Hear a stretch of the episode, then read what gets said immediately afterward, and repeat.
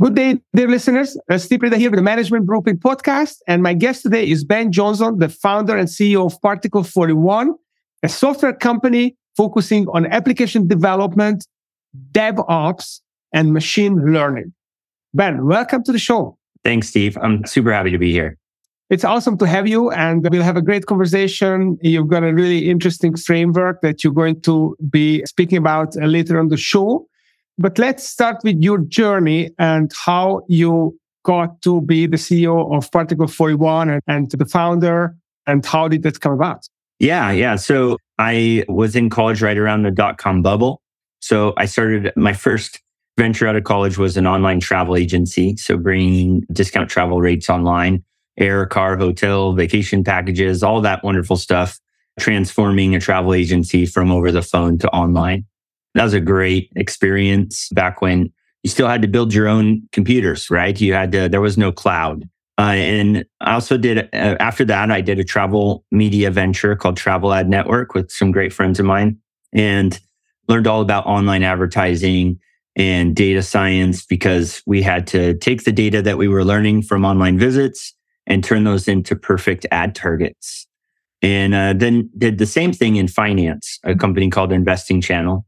And because of these two online advertising companies, I was a, an early cloud adopter.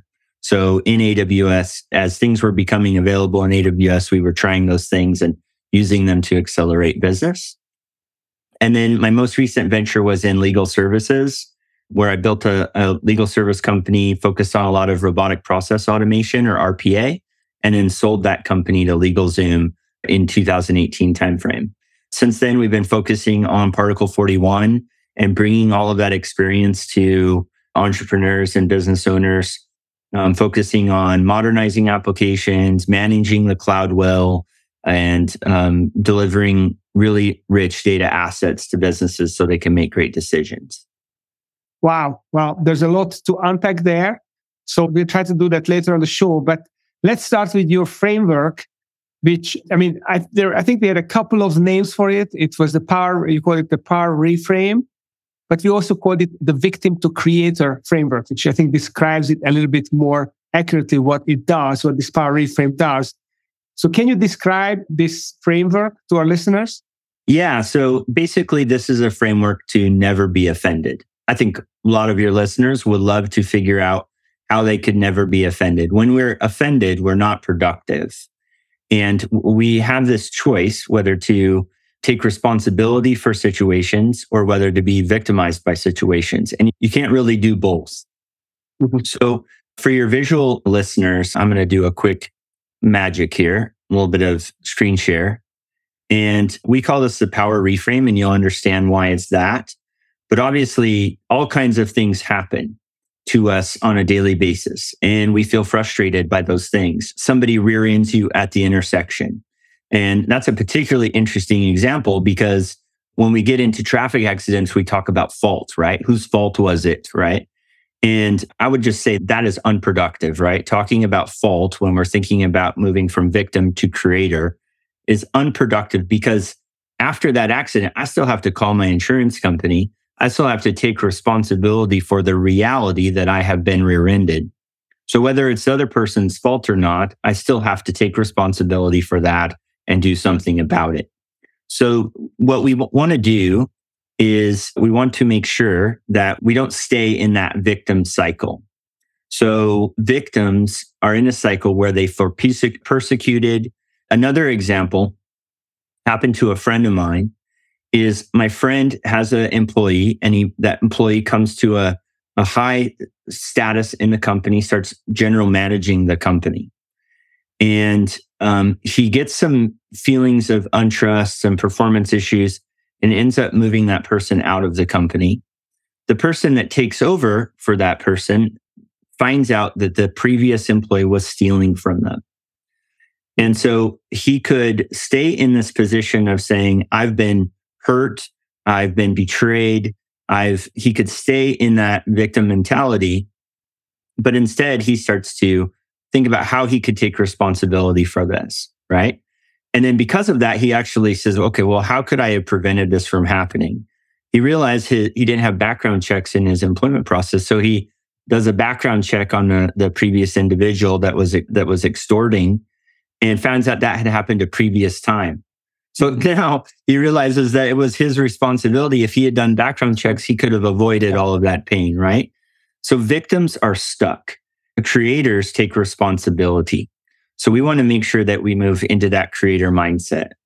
You know, so, so Ben, I just I just want to uh, chime in here uh, quickly. Sure. So I love this idea of taking responsibility. And actually, I read it somewhere. I don't know if it's true, but it, it sounds real that responsibility means responsibility. It's the ability to respond.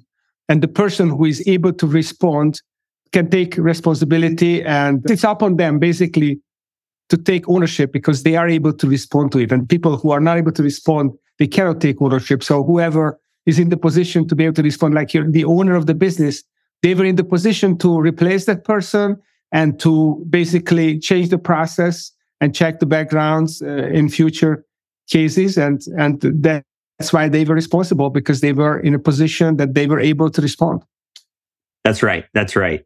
As we're in that victim mentality, you said it really great. We're reactive. We feel helpless. We feel anxious. And a lot of times in when we're in the victim mindset over a particular situation, we also have a lot of self-limiting beliefs.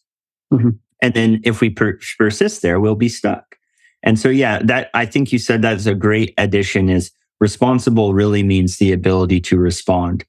And so we transition to the creator mentality. Then we're, we're compassionate with ourselves, but we also have, we're also responsible for what matters most. And that's what we do going forward from this bad situation. Right. So what I've learned, uh, this was taught to me by some great individuals. What we've learned is a series of questions we can ask ourselves about a particular situation. And this is really intended to be generic, right? So sometimes it's a person doing something to you. Sometimes it's a situation, an event. So in my explaining of these questions, you'll get a little bit of that where I'm, I'm really trying to make it useful to you when you, whenever you're in this kind of triggered situation. So First off, usually I do this over some journaling, but I just ask, what emotions am I feeling? You know, I'm, and this is really allowing me to just kind of vent and kind of get my feelings out in the open. That's hard for many folks to do. So we want to kind of stuff our feelings. So this is a good way to just set up for the rest of the exercise. And then what we're trying to figure out is what is our thought about the emotion, like what triggered this. So if it's in the car accident, I think, oh man, that idiot that rear ended me, they just really, we probably start to think that they almost, if we question ourselves, did they do it on purpose? Right. Mm-hmm. And so we want to check ourselves. Did, is that true? Did they do it on purpose? What's my particular belief that's really sinking me into this victim mindset? And then we want to ask if that belief is absolutely true. A lot of times you know, uh, with our significant others, if our significant others aren't available to give us attention, we think they don't like us, right? Or they think they're not as, they don't love us as much, right? We take that, and that's that meaning is coming from us. So the thing that we should hear is that most of the time with situations, the meaning is actually coming from us. Mm-hmm. If we look at the actual situation, it's black and white, it's dry but we're giving it that extra meaning. And so we need to figure out what meaning, what belief are we applying to this situation? And is that belief actually true? And that's the heart of the power reframe is figuring out what is that belief that you're applying that's kind of making the situation worse and it's keeping you in the victim mindset. Mm-hmm. And then if we really ask ourselves, is that belief true? Does our significant other really not love us? well, okay, that's not really true. Okay, then how does this belief affect me or the people around me? Maybe this situation can be turned to good, this negative situation, like my friend learning that he needs to do background checks and he needs to kind of screen the employees and have checks and balances between his accountant and his invoicing system, right? He needs to better systematize his business to avoid risk of being stolen from, right? So this is kind of turning that around, right? Mm-hmm. So we believe that these questions, these power reframe questions to check to see if you're applying the meaning and if this meaning is actually true, and then start to take steps away from that belief into a new frame. Yeah. I mean, I love, I love this idea. So you're triggered. Something happens, it, up, it upsets you, have some feelings, you, you don't feel okay about this situation, you feel maybe wronged. And then you express uh, these feelings to yourselves to articulate what is really happening. And you say, okay, so I'm, I'm a creator. I'm going to own this. I'm going to take responsibility, whatever is happening. The only way I can change it is if I take ownership of it. And then you start to ask some questions. Okay, why am I feeling this? And what can I do about this? How can I turn it around? If I got rear ended, okay, how do I fix it with the least amount of pain? Make sure, take care of the police, the insurance, make sure I got the data and just put it in process and let's move on with our lives kind of thing. Yeah. Yeah, exactly. Yeah. And then as we figure out those beliefs or those meanings that we apply, we can also improve on those things. The, the final step is how can we take the situation and turn it around for good? What can we learn from this situation so that we improve our lives?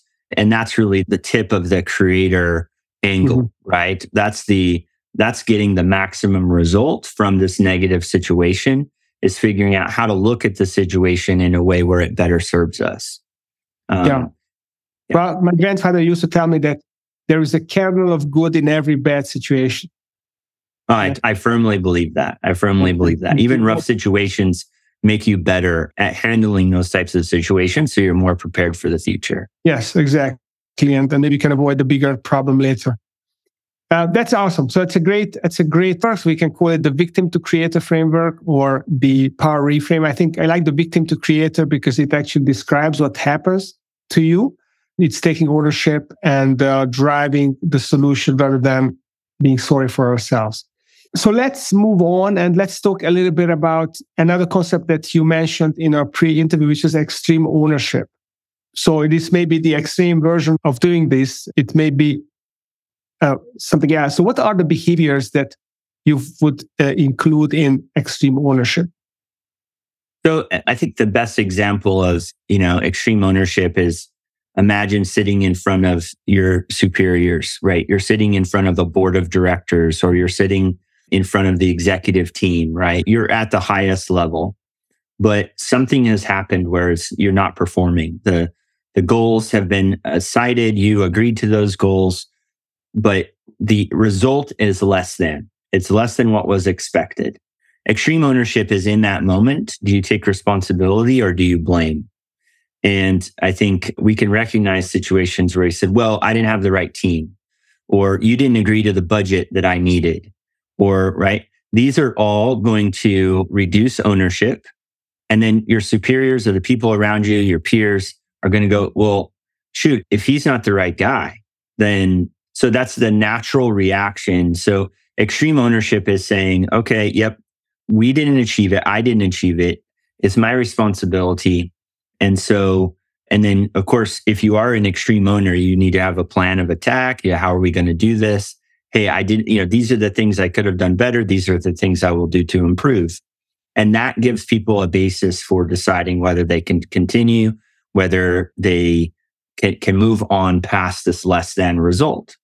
So extreme ownership is really uh, an, a continuation of the victim to creator framework where you take responsibility and I also think extreme ownership is maintaining a veil between your team because you're responsible for your team and the results that your team generates and, and being the person that uh, carries that on the shoulders.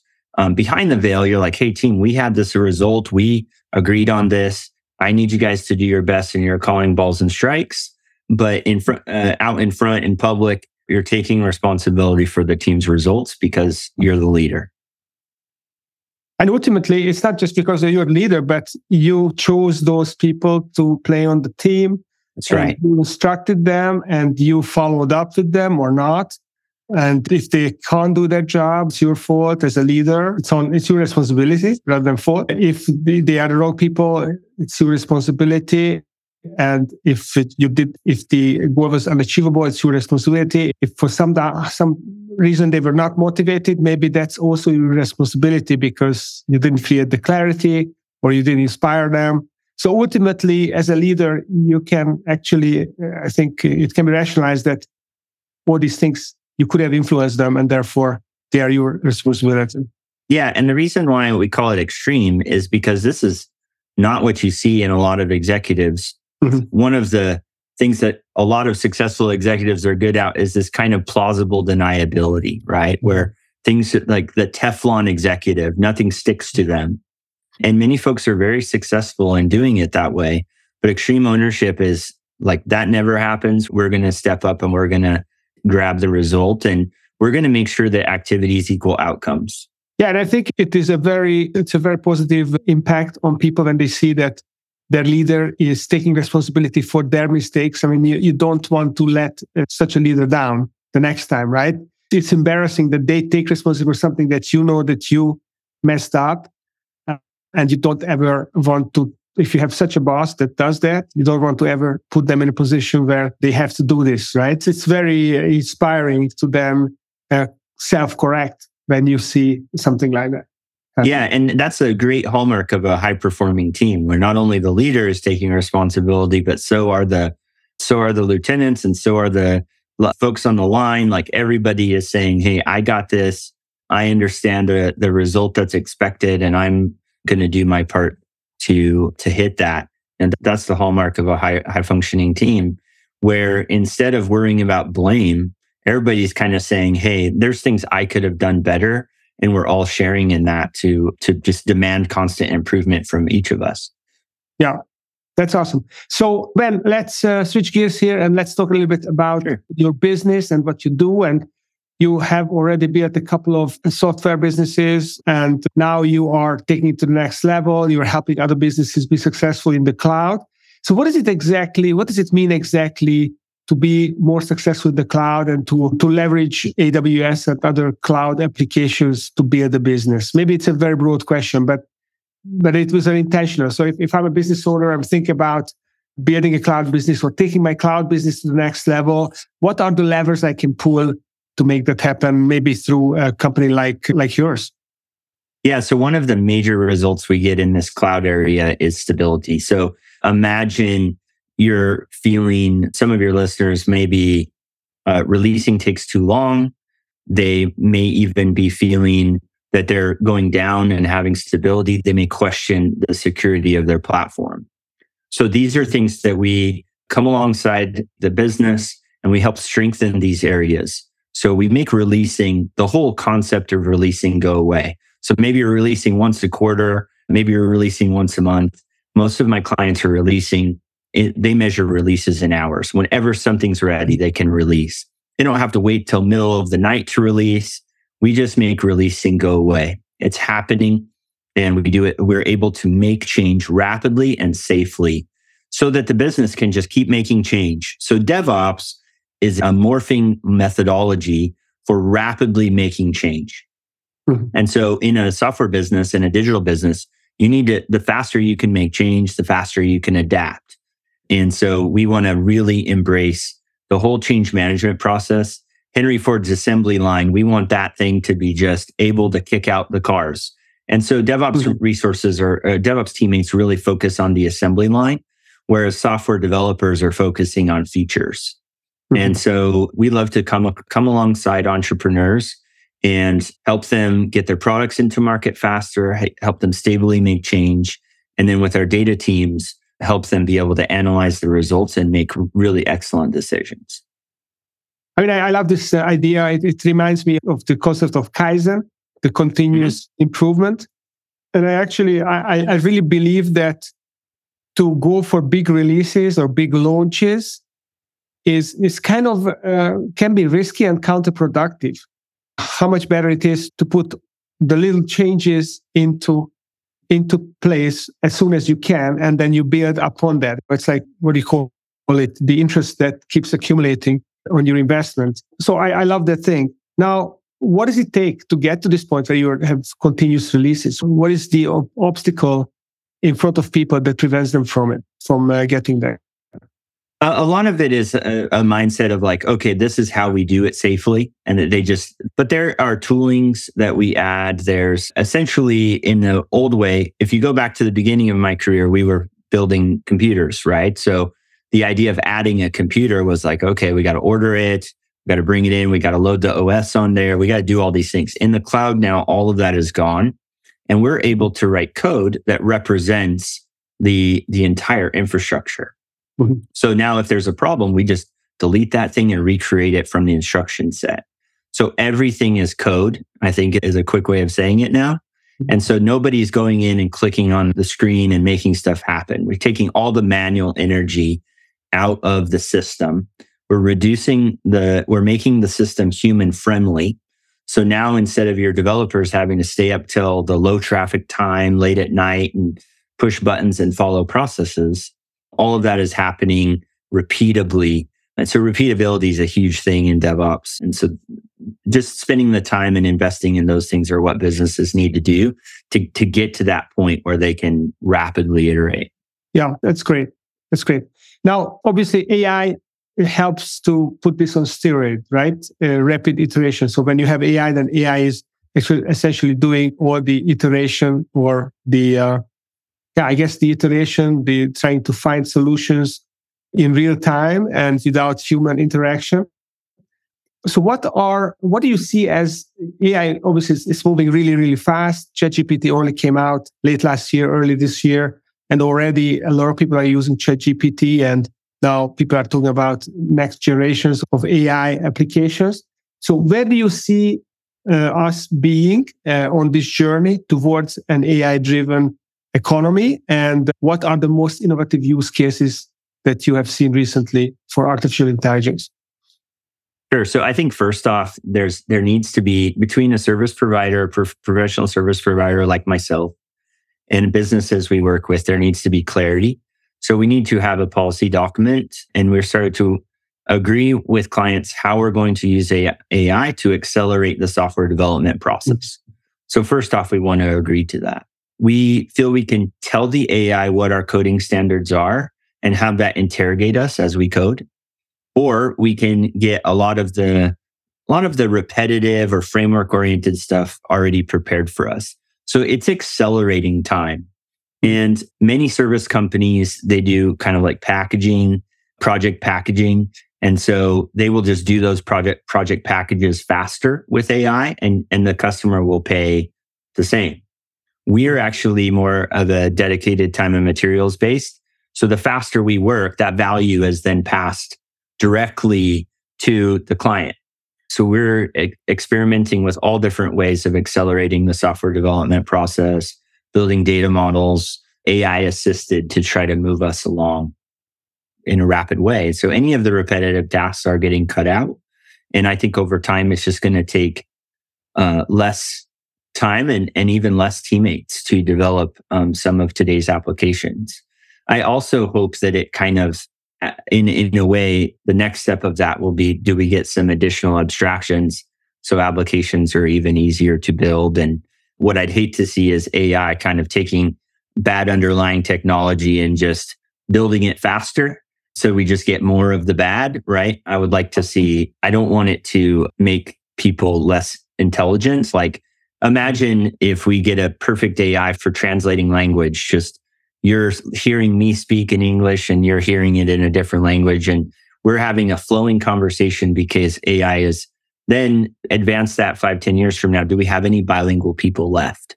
Right. Oops. Do we have any, anybody who can speak two languages? So the risk here is that society becomes dumber. And so then that will reduce the advantage of having people who can QA those programs and know if they're doing it right and then eventually the curve will shift to the, the next thing where now all those people are gone, all the bilingual people are gone. So the few handful of bilingual people left become the only folks that can make sure the AI is still performing properly. And then mm-hmm. their value will then increase. But there'll, so there'll be some market dynamic shifts in the supply and demand of certain skill sets. And that I think will be a kind of a rough road as we see the, the adoption of AI so the reduction of people who know how to do those skills. And then again, the reemergence of that because the AI will need to be QA'd. Yes. Well, that's, uh, I, I, I see your vision there.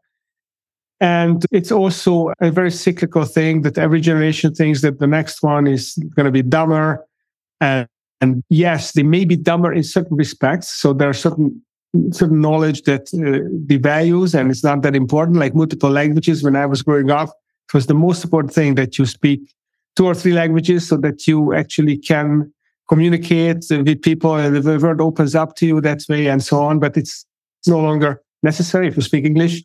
You pretty much your word is your oyster.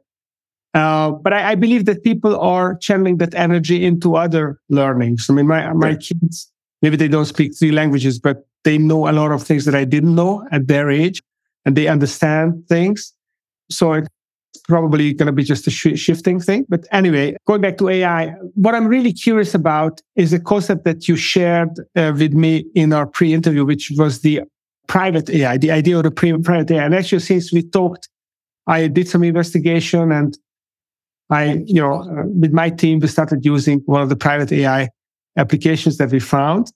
Uh, so tell me a little bit about uh, private AI. What does it mean and why is it important and how you can use it? Yeah. So I think there's, there should be a, a bit of caution. Um, imagine you're a law firm. You really don't want to be having folks put prompts, you know, maybe you know, put a prompt that says, Hey, here's all the details I know about a case. Now write this particular kind of brief. Well, I can't do that in public ChatGPT, chat GPT because I'm giving case files, case data to a public service. I have no idea what they may do with that. Hmm. And so what we've been working with companies to do is create a policy and then for use cases, so this policy might be that we're going to use Otter or Read AI for our meeting notes, and that's okay. So there's some kind of terms and conditions review done with one of those tools. And we say, yeah, it's fine. We'll use that tool for, for meeting notes. But there may be use cases like this law firm example where no way, we need a, we need our own private tool that's hosted in our environment and we have that ready to go. We have, a, and we've chosen Hugging Face as our primary model holder. And then we can put different models in there for different use cases. So the other thing the corporate policy says is, Hey, if you think of another AI use case that you would like us to experiment, why don't you, you know, send it to this group email here and explain your idea. And so now we can turn our employees into ideators and we take those in and then the AI team can kind of look at those different use cases and try different models inside of Hugging Face on the same platform. So we've just developed a really rapid deployment process for Hugging Face and then we'll help you with those use cases and experiment with different models. So now ideas are coming from your team. You're applying the, the latest, greatest models out in the community to try to satisfy those use cases and your business is just accelerating through the roof with AI. So we'd love to help people with that and ensure that acceleration can happen so that your competitors aren't doing this and you're not. Yeah, there's so many different AI applications out there. And just uh, to have access to the knowledge, someone knows uh, what are the most likely use cases that are applicable to the situation and then find the, the right applications and create uh, the access to those applications can be extremely valuable. Yeah, there was also a popular example. Most everyone I've spoken to has heard of this, but uh, a law firm did that example and had them help with a legal argument. Well, the ChatGPT made up case law that didn't a precedent that didn't actually exist. So then he was like, in the you know so and so versus so and so, the judge ruled this, and the the judge was like, okay, stop. Like where is that case law? I want to see that. And somehow this very astute judge caught that, maybe a, a, detail he could pick up that wasn't true. And I think the person got disbarred for that, is what I just heard. So if that use case exists and you have a private AI, you can insist in the learning model that it only use existing case law that you've given it. Like these facts must be true and they must come from here. And so you just know exactly some of the parameters that are that exist and not make such grave mistakes. Mm-hmm. That's awesome. Well, thank you, Ben. Um, that's super interesting about uh, this whole victim to creator uh, to creator framework, how we take charge of situations, and then also your business, how you are helping uh, businesses to grow uh, with continuous releases in the cloud and harness AI. That's super, super uh, informative. Thank you for sharing this information. And if people would like to learn more about maybe private AI, maybe what you can do for uh, a tech business, a tech enabled business to move faster forward, where can they find you and where can they connect with you? Oh, please just email me at ben at particle41.com. I'm also on LinkedIn. Probably easiest to find me by going to Particle41 and, and find me from there. There's a lot of Ben Johnsons in this world, but would love to would love to help. All right. So reach out to Ben Johnson, the CEO of Particle41, a software development, uh, machine learning DevOps company. Thanks for coming on the show. And if you enjoyed uh, the information and you would like to learn more or see videos uh, of past podcasts where we summarize the framework in a 45 second video, then visit our LinkedIn uh, page, Steve Preda Business Growth LinkedIn page, and you can follow there or on YouTube as well. Thank you for listening.